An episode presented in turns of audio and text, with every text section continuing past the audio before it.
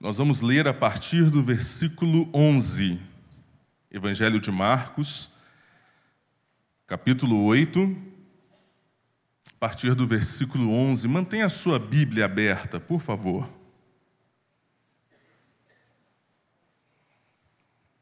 A palavra do Senhor, ela diz assim: E saindo os fariseus, puseram-se a discutir com ele, e tentando, pediram-lhe um sinal do céu. Jesus, porém, arrancou do íntimo do seu espírito um gemido e disse: Por que pede esta geração um sinal? Em verdade vos digo que a esta geração não se lhe dará sinal algum. E deixando-os, tornou a embarcar e foi para o outro lado. Ora, aconteceu que eles se esqueceram de levar pães, e no barco não tinham consigo senão um só. Preveniu Jesus, dizendo: Vede, guardai-vos do fermento dos fariseus e do fermento de Herodes. E eles discorriam entre si: É que não temos pão. Jesus, percebendo, lhes perguntou: Por que discorreis sobre o não terdes pão? Ainda não considerastes, nem compreendestes, tendes o coração endurecido? Tendo olhos, não vedes, e tendo ouvido, não ouvis? Não vos lembrais de quando parti os cinco pães para os cinco mil? Quantos cestos cheios de pedaço recolhestes? Responderam eles: Doze. E de quando parti os sete pães para os quatro mil? Quantos cestos cheios de pedaço recolhestes? Responderam: Sete. Ao que lhes disse Jesus: Não compreendeis ainda? Então chegaram a Betsaida e lhe trouxeram um cego rogando-lhe que lhe tocasse. Jesus, tomando o cego pela mão, levou-o para fora da aldeia e, aplicando-lhe saliva aos olhos e impondo-lhe as mãos, perguntou-lhe: Vês alguma coisa? Este, recobrando a vista, respondeu: Vejo os homens, porque como árvores os vejo andando. Então, novamente, lhe, lhe pôs a mão nos olhos e ele, passando a ver claramente, ficou restabelecido e tudo distinguia de modo perfeito. E mandou Jesus embora para casa, recomendando-lhe: não entre na aldeia. Então Jesus e os seus discípulos partiram para as aldeias de Cesareia de Filipe e no caminho perguntou-lhes: Quem dizem os homens que sou eu? E responderam: João Batista, outros Elias, mas outros algum dos profetas. Então lhe perguntou: Mas vós, quem dizeis que eu sou? Respondeu Pedro. Pedro lhe disse: Tu és o Cristo. Advertiu Jesus que a ninguém dissessem tal coisa a seu respeito. Então começou ele a ensinar-lhe que era necessário que o filho do homem sofresse muitas coisas fosse rejeitado pelos anciãos, pelos principais sacerdotes e pelos escribas, fosse morto e que depois de três dias ressuscitasse. E isso ele expunha claramente. Mas Pedro, chamando à parte, começou a reprová-lo. Jesus, porém, voltou-se e, fitando os seus discípulos, repreendeu a Pedro e disse: Arreda, Satanás, porque não cogita das coisas de Deus, e sim das dos homens. Então, convocando a multidão e juntamente os seus discípulos, disse: Se alguém quer vir após mim, a si mesmo se negue, tome a sua cruz e siga-me. Quem quiser, pois, salvar a sua vida, perdê-la-á, e quem quiser perder, e, e quem perder a vida por causa de mim e do evangelho, salvá-la-á. Que proveito ao homem ganhar o mundo inteiro e perder a sua alma? Que daria um homem em troca de sua alma? Porque qualquer que nesta geração adulta e pecadora se envergonhar de mim e das minhas palavras, também o filho do homem se envergonhará dele, quando vier na glória de seu Pai com os santos anjos. Senhor, obrigado, Pai, por Sua palavra. Necessitamos da ação do Teu Santo Espírito em nossas mentes e em nossos corações, para que possamos compreender e ser edificados, ó Pai, em nome de Jesus. Amém.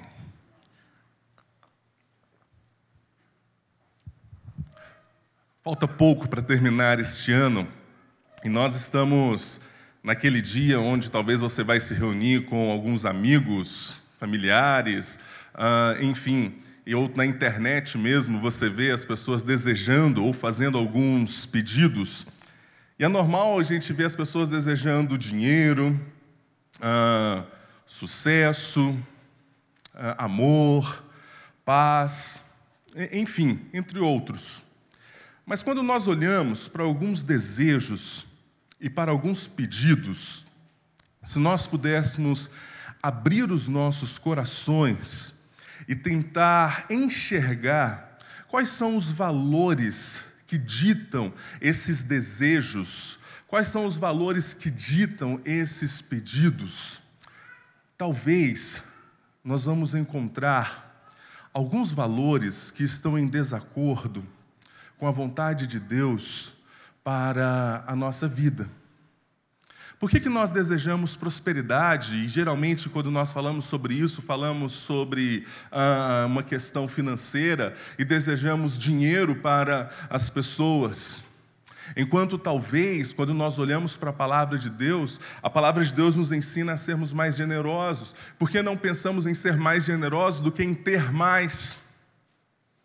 Porque quando nós desejamos sucesso para as pessoas, reconhecimento, e quando pensamos naquilo que nós queremos alcançar, por que, que talvez não pensamos em servir mais as pessoas em vez de obter mais? Porque talvez alguns dos nossos valores se tornaram ídolos para a nossa vida.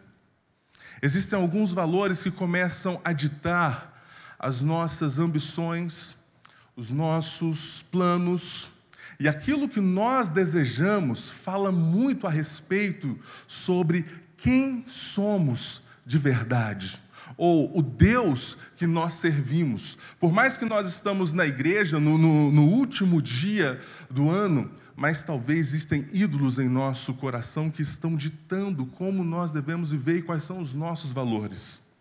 Tim Keller, no livro Deuses Falsos, ele diz o seguinte: ídolos não só distorcem nossos pensamentos, como também nossos sentimentos.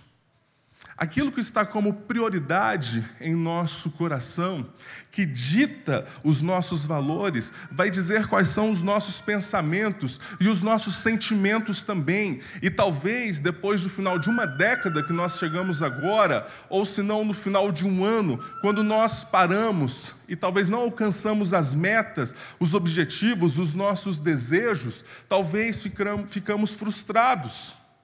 Ou se não, se você tem aquilo que dita os seus valores, que está em primeiro lugar em seu coração, se tem algo que domina que não é Deus, quando você alcança, você enxerga que aquilo que você mais buscava não é aquilo que você mais precisava. Quando nós olhamos para o texto, nós vamos ver algum, dois grupos de pessoas que estão com seus valores em desacordo com a vontade de Deus. Se olharmos para o capítulo anterior e para o comecinho do capítulo 8, nós vamos ver que Jesus está operando milagres. Milagres estes que apontam para o anúncio do reino de Deus. Milagres que apontam para quem é Jesus. E o capítulo 8 começa com a segunda multiplicação dos pães. Jesus está falando para uma enorme multidão em um deserto, e esses já estão ali, já tem três dias, e eles estão, precisam ir embora agora. E eles estão com fome, talvez entre eles tinham ah, alguns idosos, algumas pessoas doentes. Os discípulos procuram Jesus perguntando como eles iriam fazer, trazem alguns pães, Jesus ah, dá graças e parte, e entrega para aquela multidão, porque o versículo 2 do capítulo 8 diz que Jesus teve compaixão, compaixão dessas pessoas. E muito provável que essa multidão faça parte de um grupo de pessoas que eram rejeitados pelos mestres da lei. Mas Jesus, o contrário, não os rejeitou. Jesus amou cada um desses. Logo em seguida, então, começa o texto que nós lemos. Porque Jesus estava incomodando um grupo de pessoas, os fariseus. os filósofos, os teólogos, conhecedores da, da, da, das leis, conhecedores das escrituras, mas tinha um enorme problema. Aquilo que eles conheciam não falava a respeito de como eles viviam. Esses homens estavam incomodados porque Jesus estava ficando conhecido. Esses homens estavam ficando incomodados porque a popularidade de Jesus estava crescendo. Então eles procuram Jesus para questionar. E a gente vê que os valores deles estão em desacordo com os valores do reino de Deus. Um outro grupo que está aqui são os discípulos. Homens que Jesus chamou, homens simples, profissionais da época, que Jesus chamou para caminhar, para ensinar. E durante o texto nós vamos ver que Jesus está moldando os valores, que Jesus está falando a respeito do seu reino. E quando nós pensamos em nossos valores, como Jesus trata com esses homens, transforma os valores, os valores desses homens, no último dia do ano, talvez nós precisamos parar um pouco e pensar quais são os valores da nossa vida e quais os valores que precisam ser transformados ou ter uma mudança de valores em nossa vida.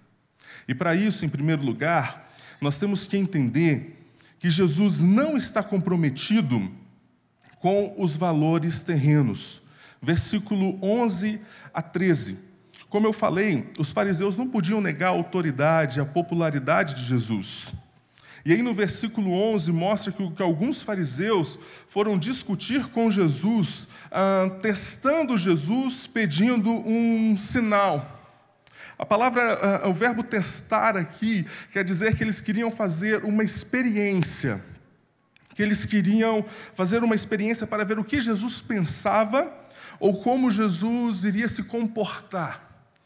Na verdade, eles queriam saber com que Jesus estava comprometido. Então eles pedem um sinal. Talvez uma adivinhação sobre, sobre o tempo deles, ah, uma adivinhação pessoal para eles, ou mais ainda, talvez uma visão apocalíptica de, uh, de um final dos tempos onde viria um Messias uh, com poderes militares e onde ele iria reinar com Israel. Israel voltaria a ser uma nação forte, poderosa e iria reinar também sobre outras nações, como era a visão messiânica deles. Jesus olha para esses homens. Jesus já havia dado muitos sinais, mas esses homens tinham um coração endurecidos. Em Mateus capítulo 16, Jesus fala sobre esta geração, uma geração má e uma geração adúltera, e diz para esses homens no versículo 12 que a esta geração não lhe será dado sinal algum. A esta geração má e adúltera, antes da vinda do seu reino. Jesus está comprometido não com, não com, com estes homens e com os valores deles Jesus está comprometido com os valores do seu reino. Por isso, no versículo 13, Jesus simplesmente deixa-os, torna para o barco e vai para o outro lado. Sabe o que isso nos ensina? Que Jesus não está comprometido com os nossos valores terrenos. Se você tem crianças, netos, ah, ah, crianças que convive com você e filhos, eu tenho sobrinhos, e esses tempos passei alguns dias com eles. Quando você fala não para a criança, a criança ela vai espernear, ah, tem crianças que vai rolar no chão e vai deitar e vai dizer eu quero. E quando nós olhamos, nós compreendemos, porque afinal de contas são crianças. E é natural a gente olhar para elas e dizer: os pais estão ensinando, está tudo bem ah, faz parte ah, ah, da, da educação dessa criança. O problema é quando nós crescemos e não amadurecemos, e também não amadurecemos no caminhar com Jesus, e talvez o nosso comportamento com Cristo seja um comportamento utilitarista um comportamento baseado em nossos valores, que, nós, que vai dizer para Jesus: olha, eu quero, uh, tem que ser nesse tempo, é, é agora. Uh, como se, como se Deus simplesmente ah, pudesse ser manipulado ou estivesse ao nosso serviço. E não nós que estamos servindo a Ele, caminhando em direção, em direção a Ele. Os valores de Jesus não são valores terrenos e Jesus não está comprometido com os nossos valores terrenos, Jesus está comprometido com o seu reino. E para fazermos parte desse reino, tanto João como Jesus, eles anunciam e dizem: arrependei-vos, porque está próximo o reino dos céus para que possamos fazer parte desse reino, precisamos chegar diante dele, a, a, abrir mão, reconhecer que nós não somos deuses, que nós não estamos no controle das nossas vidas. E quando nós passamos por situações complicadas, situações difíceis, e se você lembrar do último ano ou da última década, quantos momentos difíceis você passou, e como Deus esteve ali intervindo de forma soberana, porque nós não estamos no controle parar para refletir em seu poder, em sua glória, em sua majestade, em quem Deus é, em quem nós somos, e nos apresentarmos diante dele com um coração humilde e arrependido. Estava conversando com o pastor Arlos pouco antes do culto. Nós estamos vivendo em um tempo de uma geração de coaches espirituais invadindo os púlpitos das igrejas.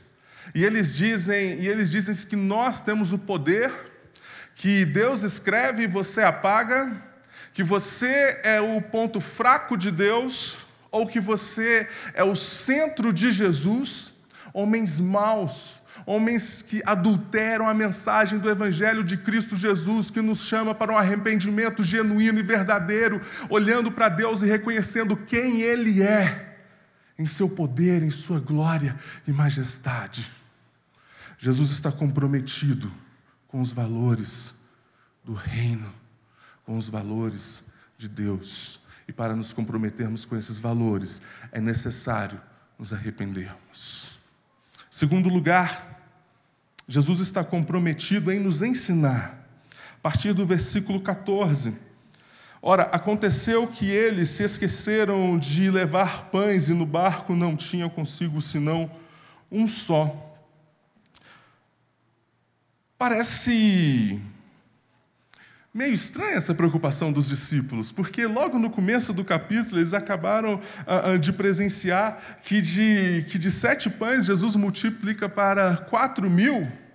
Talvez se eles olhassem para o lado e falassem assim: ah, agora aqui só tem um pão, nós somos aqui em doze, vai dar, tá, tá tudo certo então. Mas a grande questão não era essa, não era o pão, é porque eles não entendiam quem estava no barco.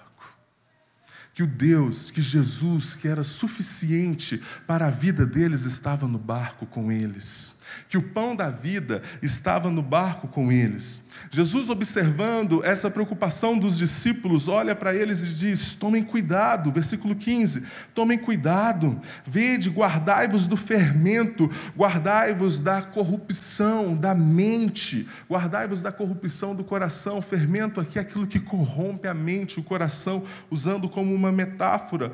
Guardai-vos como o fermento dos fariseus falando a respeito da hipocrisia de homens que conhecem as Escrituras, mas que não vivem, que na sua prática não condiz com aquilo que eles sabem. E Jesus olha para os discípulos: vocês estão caminhando comigo. Vocês me conhecem, vocês estão aprendendo de mim, não vivam de forma hipócrita. Jesus vai advertir dizendo: o fermento de Herodes com o sistema deste mundo, aqueles que governavam, tomem cuidado com o sistema deste mundo. E simplesmente, no final do versículo 15, os discípulos ainda olham para Jesus e diz: é que não temos pão.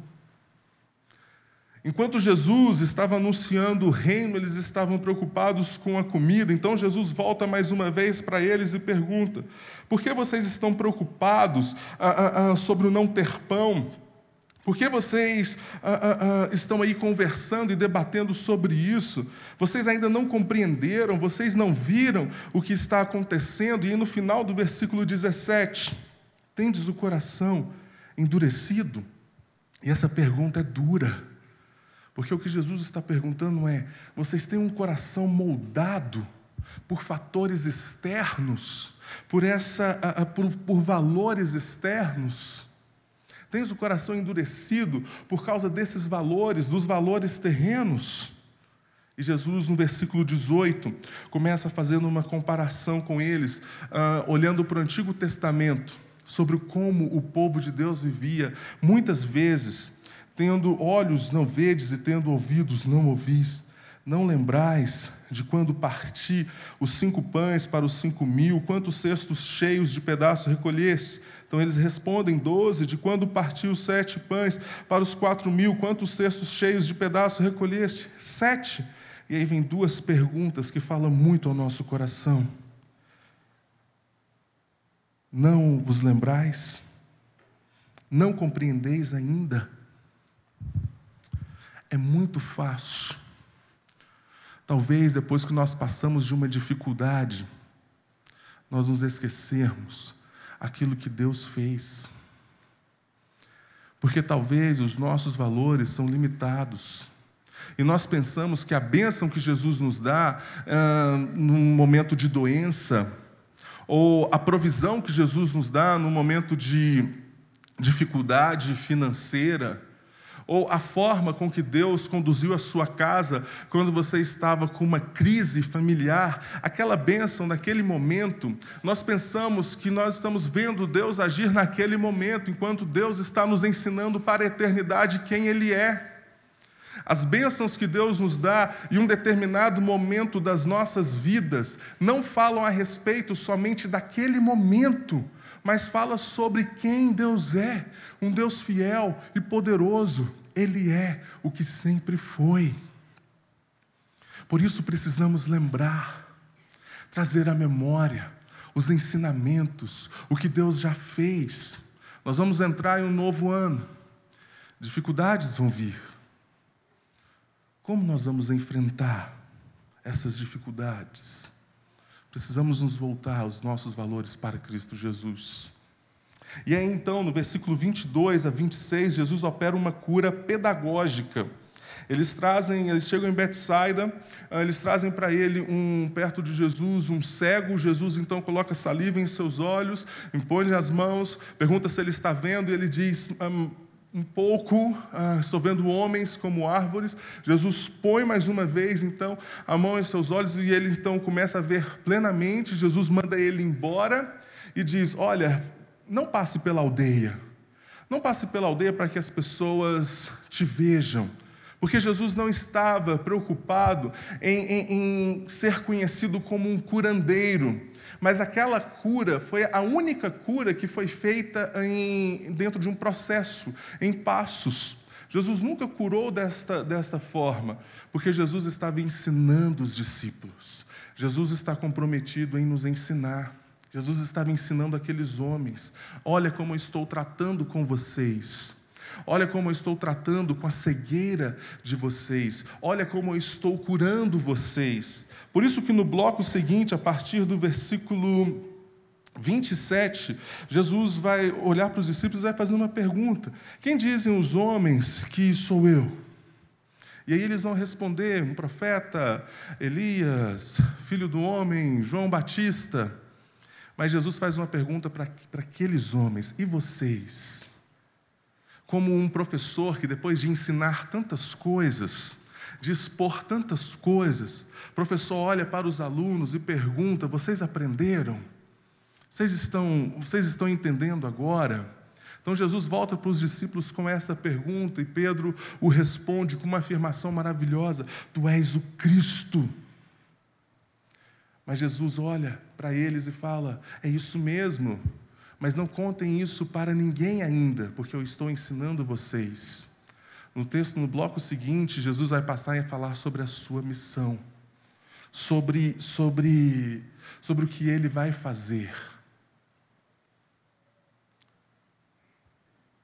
Quem Jesus é para você? Na sua caminhada, talvez nós temos irmãos aqui que estão aqui há muitos anos, irmãos que estão chegando na igreja há pouco, mas que está aprendendo com Jesus, tendo os valores transformados. Quem é Jesus para você? Não tenha Jesus como uma relação utilitarista, um curandeiro, alguém que vai te dar algo, mas sente como discípulo. Discípulo acompanha o mestre. Discípulo entrega a vida ao mestre para poder aprender. Era dessa forma, era por isso que Jesus estava caminhando com esses homens. Jesus estava no barco com esses homens, e esses homens com Jesus, para poder aprender. É caminhar com Jesus. Para termos nossos valores transformados, precisamos caminhar com Jesus. Terceiro e último lugar, Jesus está comprometido com o seu reino. Para termos nossos valores transformados, precisamos compreender que Jesus não está comprometido com os valores terrenos, que Jesus está comprometido em nos ensinar e que Jesus está comprometido com o seu reino. A partir do versículo 31, então começou ele a ensinar-lhes sobre o que era necessário. Que o filho do homem sofresse muitas coisas, fosse rejeitado pelos anciãos, pelos principais sacerdotes, pelos escribas, fosse morto e que ao terceiro dia ressuscitasse. Isso expunha claramente. Jesus está dizendo agora a respeito da sua missão, Jesus está falando como deveria se cumprir as profecias. Ah, ah, ah, então Pedro chega para Jesus e tenta Jesus novamente. Por isso que Jesus olha para Pedro e diz: arreda Satanás. Não que Pedro ah, ah, fosse, mas o que Pedro estava fazendo era tentando Jesus com os valores terrenos. E Jesus está comprometido com os valores eternos, com os valores do reino de Deus. Então, depois, logo no texto seguinte, Jesus convoca a multidão e Jesus olha então novamente para os discípulos. Se para Pedro ele diz: arreda, porque você não está trazendo para mim, uh, uh, você não está conversando comigo sobre valores eternos, mas sobre valores terrenos. Então Jesus olha para a multidão que estava com ele e começa a falar como que essas pessoas então poderiam seguir a Jesus segundo os valores eternos. Se a exortação para Pedro era arreda, agora então o convite para os discípulos, para Pedro e para a multidão é aquele que quer vir comigo, aquele que quer vir atrás de mim, aquele que quer me seguir. Este então, ah, ah, negue-se, tome a sua cruz e siga-me.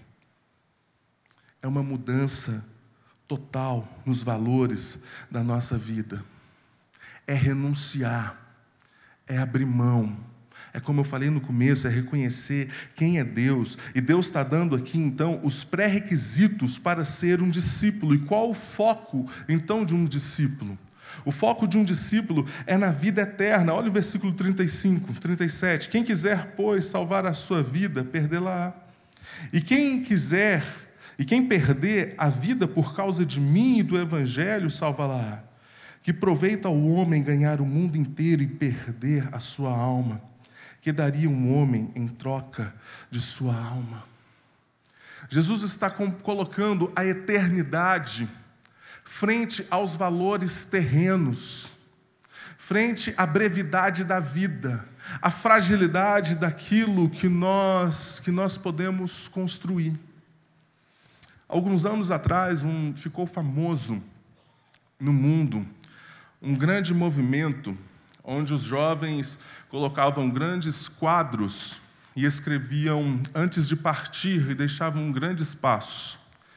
E as pessoas iriam escrever: antes de, partir, eu quero ser rico. Antes de partir, eu quero casar. Antes de partir, ah, enfim, eu quero viajar, conhecer o mundo.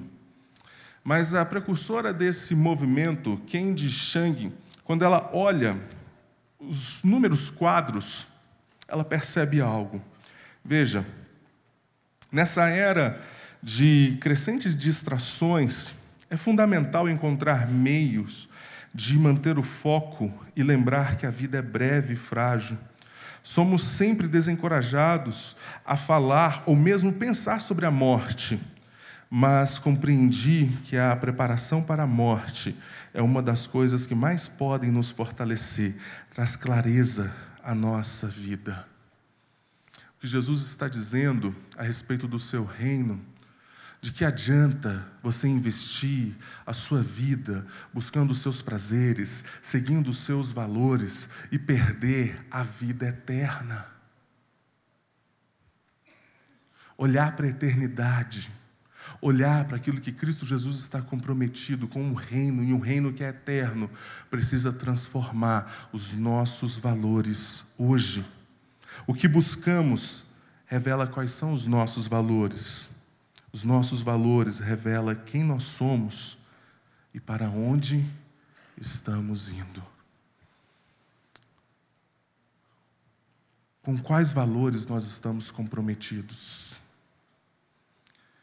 Jesus não está comprometido com os valores terrenos, mas Jesus quer ensinar, caminhar com você, ensinar os valores do reino de Deus, com o reino que Ele está comprometido. Acabamos de, de anunciar, de passar a data do Natal.